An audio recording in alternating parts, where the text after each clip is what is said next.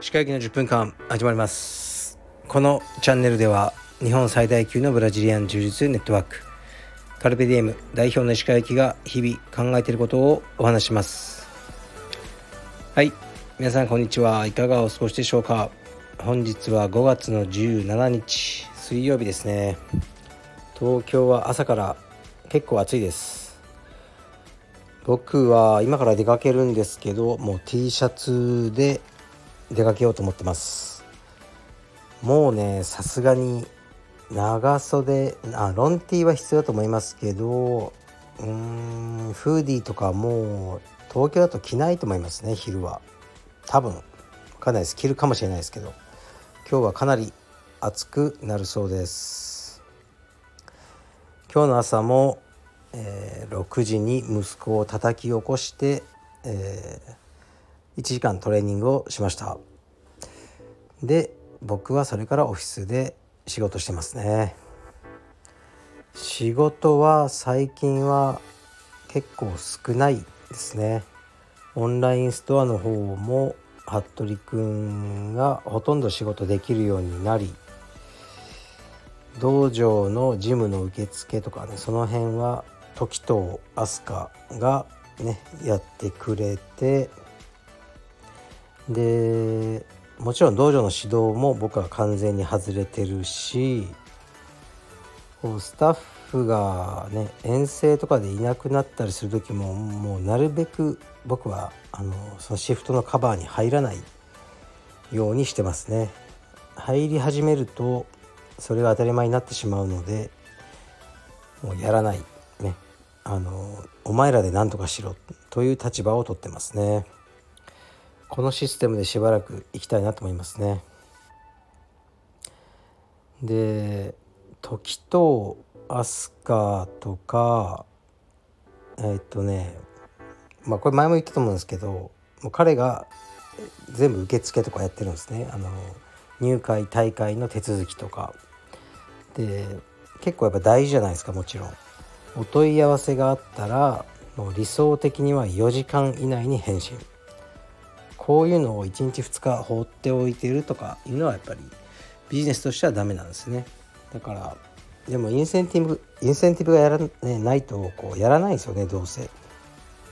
入会があったらね増えたら僕の給料増えるんですかとかそうなっちゃうじゃないですか、まあ、人はそういうもんだという前提で僕は動いてるんで時と飛鳥君はあのえー、と毎月のねえー、と入大会ありますよね。入会があり大会がありそのプラスマイナスの、えー、純増分ですね。だから10人、えー、入会があり大会が3人あったらプラス7ですね。その7人かけるいくらというあのボーナスが毎月出ますね。でこれはもう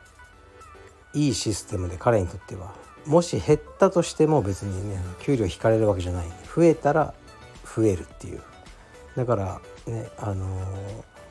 その問い合わせとかの対応とかを頑張る明確が理由にあるのでこれからも頑張ってほしいと思いますね。そうです。ね皆さん仕事をあのー、ね頑張って、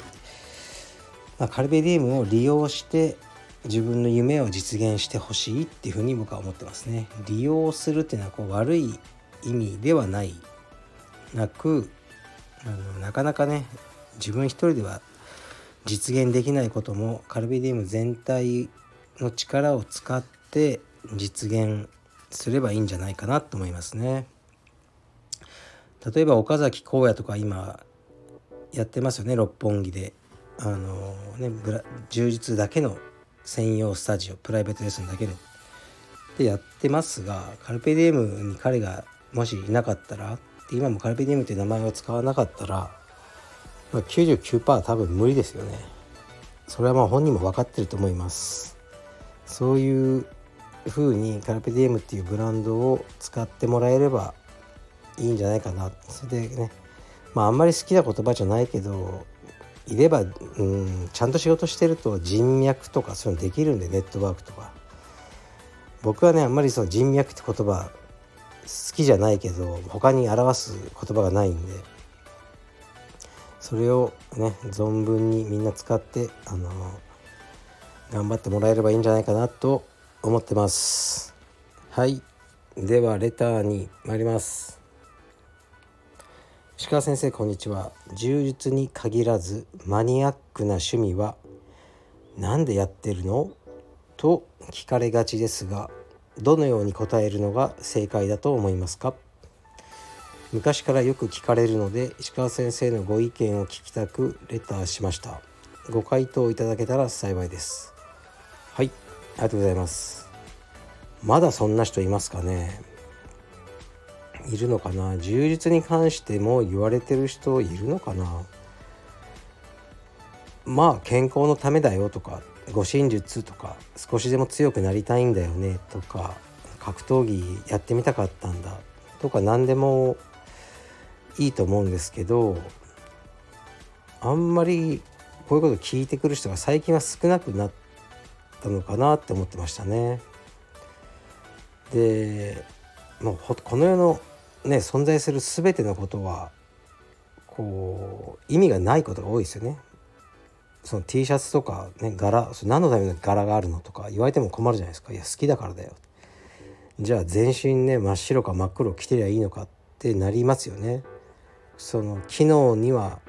あ関係ないちょっとリボンがついてたり装飾がついてたりそれに対してこう言われても困るわけですよね。充実も同じことで充実がね、あの、まさに不要不急という言葉ちょっと流行りましたけど、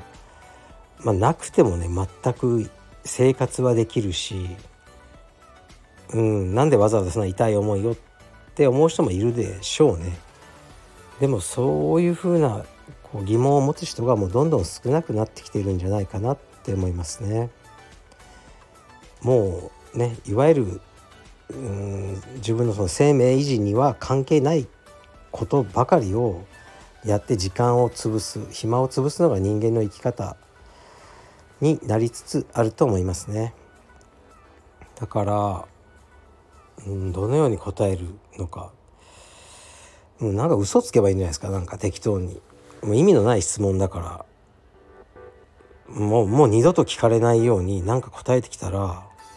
「私は大日本帝国のために!」とかこう言ってみたらどうですか？そしたらもう聞かれないんじゃないですかね。でなんだろう昔は昔っていうのはもう100年単位だとして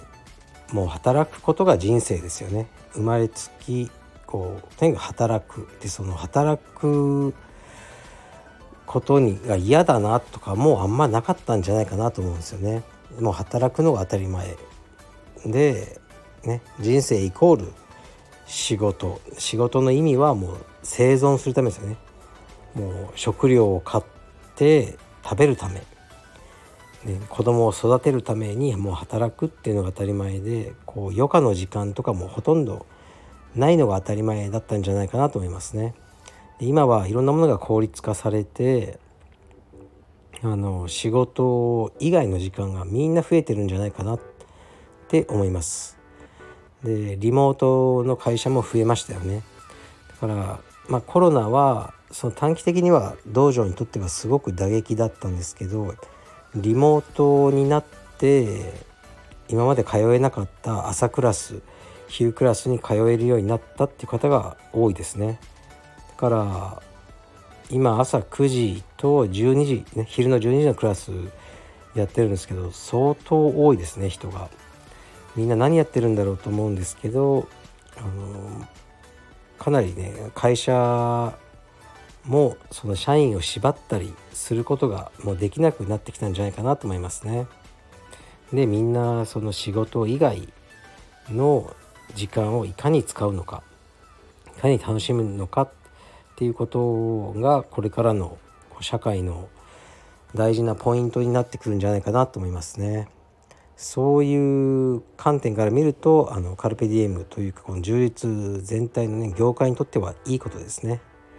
全くねあの生きるためには必要のないことですけど充実は。そういうことに時間とかお金とか使ってくださる方がねこれからどんどん増えて社会もそういう産業が盛り上がっていくんじゃないかなって思います。どうでしょうか？はい。ちょっと真面目に語りましたけどだから充実道場という業態にはあの僕は希望を持ってますね。希望を持ってあのどんどん仕事をしていこうと思ってます。でえー、っと最後に少し告知じゃなくてちょっとねあのお願いです。あのすごくマニアックなお願いなんですけど今ですね私の知り合いの人が子供のレスリング道場を作ろうとしてあの場所を探してますね。東京の、まあ、文京区を希望してます、まあ、なんで文京区なのかはよく分かんないですけどとにかく文京区がいいらしいです。文京区でキッズレスリングができるあの物件とかで何かあったら教えてください。結構難しいんですよね。僕も協力しようと思って問い合わせとかしたんですけどなかなかねあの難しいですね。一瞬で断られることが多いですね。はい、まあ、僕はすごくいいと思うんですけどね。そうやって子供がいっぱい集まる場所とか。まあでもね大家さんからするとねまあうるさいとかなっちゃうと思うんですがもし何か情報がありましたら教えてください。私まで。よろしくお願いします。キッズのレスリングですね。充実ではないです。はい。じゃあ失礼します。